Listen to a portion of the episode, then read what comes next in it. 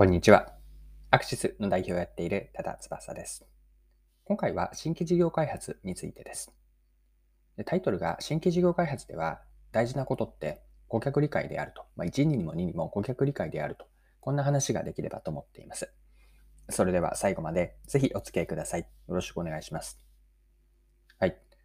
で今回は新規事業開発の特に開発初期のフェーズですね。ここに焦点を当てながら当てていきながら、まあ、大事なことというのをご紹介できればと思っています。で、これはですね、特に大企業で起こりご起こりがちなことではあるんですが、新規事業開発の初期フェーズからいきなり緻密な、綿密な事業計画を作ってしまうことっていうのがあるんですね。事業計画というほどなので、計画を作るためには詳細の情報や分析を必要とします。でそのためにやることは、新規事業の背景情報のために、これまでの社内での検討状況を当時の資料で見返したりとか、または時には担当者に直接ヒアリングをするなんていうことをします。他には、事業計画のためには、競合の類似商品やサービスの分析も必要になってくるでしょう。さらには、まだ開発の初期段階にもかかわらず、参入する市場規模のとか、ま成長性、その市場において獲得できるシェアや、そこからの売上見込みのシミュレーションまでも、ま早くもやってしまうんです。で、この中で今、なかったことがあると思っているんですが、すっぽりと抜け落ちているのが顧客視点なんです。で新規事業開発の最初にまずやるべきなのは、まさにこの顧客理解だと思ってるんです。で顧客理解のためには、2つの種類のターゲット設定をすることが大事だと思っていて、1つはターゲット顧客ですね。誰がその商品やサービスの利用者、お客さんになるのかというターゲット顧客。で、もう一つ大事だと思っているのが、ターゲット課題なんです。で、ターゲット顧客設定から自分たちが想定する顧客像を明確にまずしますよね。これが顧客定義です。で、次がもう一つ大事だと思っていて、その顧客が抱えている問題、まあ、通常は複数の課題が顧客の中にはあるので、顧客課題のうち自分たちはどの課題に注力するのか、これがターゲット課題なんです。まあ、つまり、2つのターゲットというのは2段階という言い方もできて、まずターゲット顧客、人を設定します。誰がですね。でもう一つがターゲット課題。何の課題か。まあ、誰の何の課題か。ここまでを明確にするというのが二つのターゲットなんです。はい。でちなみにの話なんですが、戦略を作るときや現状把握で役に立つフレームに 3C があります。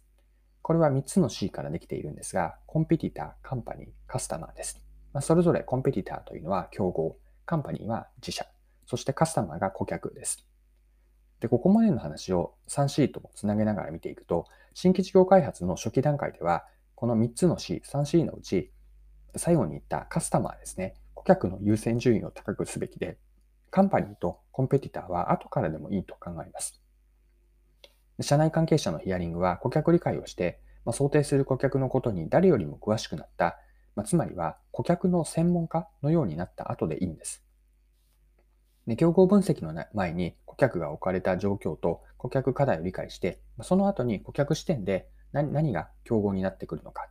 この観点から競合を見ていくわけです。もちろん競合の分析って大事なんですよね。しかし順番があって、まずは今回強調したいのが顧客理解からなんです。顧客理解をすれば、おのずと競合の存在が見えてくるんです。というのは、競合とはお客さんが決めるものだからです。なぜかというと、競合とはお客さんが何かをしたいとか、その問題を解決したい、その課題に取り組みたいと、無意識的にも思ったときに、お客さんの頭の中に浮かぶ選択肢の候補が出てきて、その選択肢の中で、自分たち以外の自社商品とか自社サービス以外の候補の全てが競合になるわけです。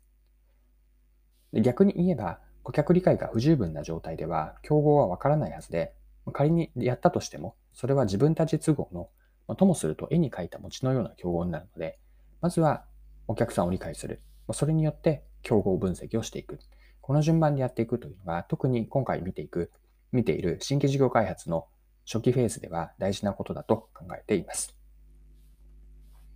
はい。今回も貴重なお時間を使って最後までお付き合いいただきありがとうございました。これからも配信は続けていくので、次回の配信でまたお会いしましょう。